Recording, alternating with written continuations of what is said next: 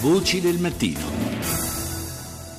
Ancora buongiorno da Paolo Salerno. Il 30 settembre scorso era partita da Roma la parte italiana del People's Pilgrimage, la marcia verso Parigi per la conferenza ONU sul clima, che aveva preso le mosse dalle Filippine per opera dell'attivista Ieb Sano.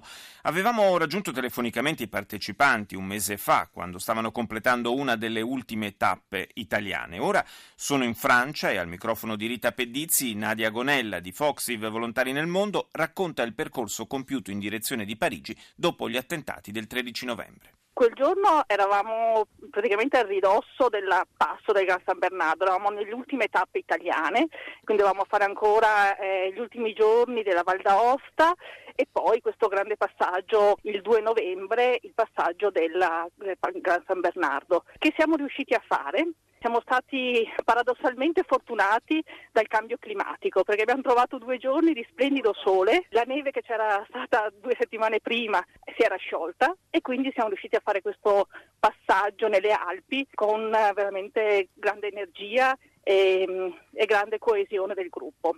Poi siamo scesi a Ginevra, Ginevra sino a Lione in bicicletta, quattro giorni, e da Lione abbiamo ripreso il nostro cammino verso Parigi. Oggi siamo partiti da Fontainebleau e siamo in direzione Parigi, entreremo a Parigi con 50 km tutti fatti oggi. Stiamo camminando ormai da tre ore e più, non so neanche che ore sono adesso, arriveremo speriamo per stasera alle 8.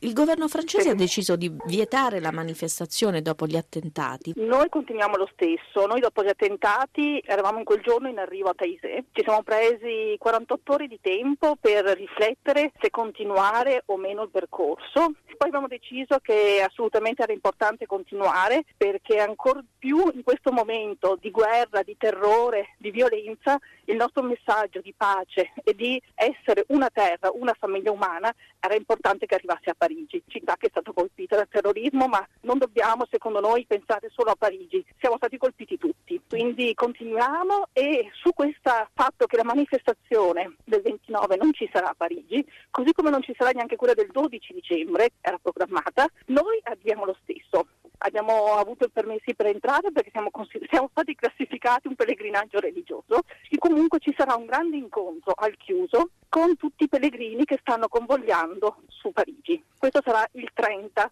novembre. Contiamo di esserci e di incontrare tutti i pellegrinaggi che appunto sono partiti da Germania, Inghilterra, Svezia, e altri e ci troveremo in un luogo chiuso che si sta programmando, ancora non si sa di preciso. Anche gli altri hanno deciso di proseguire nonostante il divieto. Tutti, sì, sì, tutti, i pellegrina- sì, sì, tutti i pellegrinaggi che tra virgoline la polizia li ha considerati religiosi, per esempio il nostro siamo un gruppo interreligioso, eh, camminiamo per la giustizia climatica e la polizia francese ci ha quindi classificato un pellegrinaggio religioso in genere. Questo ci fa gioco da un lato perché ci permette di entrare a Parigi. Che clima si respira? Eh, c'è molto dire, sconcerto da un lato e freddezza dall'altro, nel senso che sconcerto per gli atti di violenza, ma freddezza sotto il profilo del cammino che noi stiamo facendo, della sensibilizzazione sul cambiamento climatico, sulla giustizia ambientale, sulla giustizia sociale. Su questo siamo un po' sconcertati, c'è uno scollegamento ed è tutto concentrato soltanto sugli attacchi e non perché ci sono queste ingiustizie nel mondo. È tutto concentrato più sul terrorismo adesso. Sul terrorismo, sì. Non perché c'è il terrorismo, da cosa viene e, e perché si arriva a, a, questi atti di violenza, che non sono giustificati in assoluto, però devono essere anche, come dire, non elaborati soltanto a livello emotivo, emozionale, momentaneo. Devono essere cambiate proprio le dinamiche a livello mondiale. Voci del mattino. Continuiamo a parlare di, della marcia d'avvicinamento alla conferenza eh, COP21 di Parigi, conferenza sul clima, eh, marcia d'avvicinamento in tutti i sensi perché eh, per domenica a Parigi era prevista, lo abbiamo ricordato anche poco fa, eh, questa grande manifestazione eh, pubblica che è stata vietata per motivi di sicurezza dopo gli attentati del 13 novembre e eh, è stata sostituita in un certo modo da una serie di manifestazioni diffuse in varie eh, capitali, in varie eh, grandi città in giro per il mondo. Ne parliamo col nostro ospite che è il portavoce della coalizione clima di Greenpeace, Luca Iacoboni. Buongiorno. Buongiorno.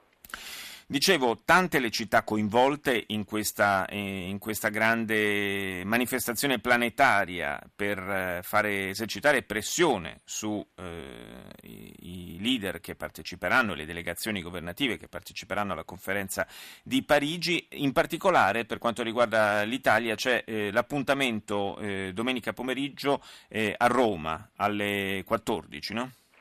Sì, tantissimi eventi in tutto il mondo, nei cinque continenti, diversi anche in Italia dove il centrale, l'evento nazionale sarà proprio la manifestazione di Roma con l'appuntamento a Campo dei Fiori alle ore 14 per un corteo che finirà poi con un concerto gratuito ai Fori Imperiali con tantissimi artisti che si sono schierati insieme alla coalizione Clima per, per questa causa.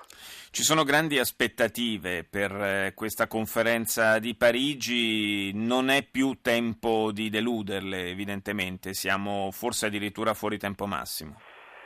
Sì, è parecchio tempo che ci si aspetta un, un accordo sul clima e ce n'è bisogno, lo dice la scienza e ci sono più aspettative del solito in effetti a Parigi per diversi motivi, dall'enciclica del Papa che invita tutti i credenti a prendere coscienza del problema ambientale del cambiamento climatico, l'accordo fra Stati Uniti e Cina, ma insomma tantissimi segnali che questa possa essere una conferenza diversa. Allo stesso tempo eh, c'è da parte nostra la piena consapevolezza del fatto che non sarà Parigi l'ultima fermata eh, della lotta al cambiamento climatico, ma semmai l'inizio di un percorso che ci vedrà vincitori come pianeta grazie ai cittadini prima di tutto.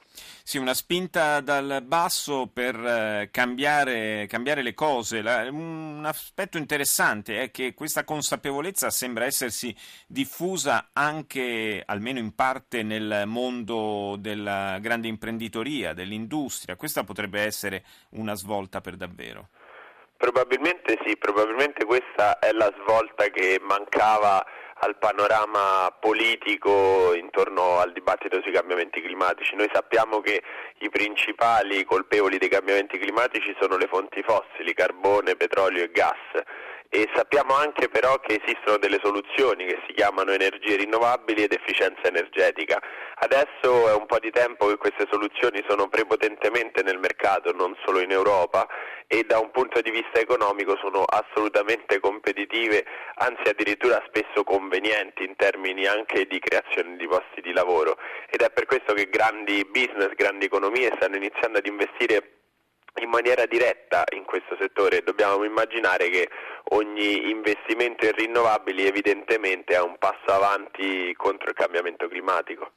Certo, è quindi qualcosa davvero di importante per il nostro futuro e per il futuro del nostro pianeta. Ricordo per chi volesse partecipare l'appuntamento domenica alle 14 a Roma a Piazza Campo dei Fiori per la manifestazione eh, in vista della conferenza sul clima, eh, conferenza ONU che si terrà a Parigi. Ringrazio Luca Iacoboni, portavoce della coalizione clima di Greenpeace.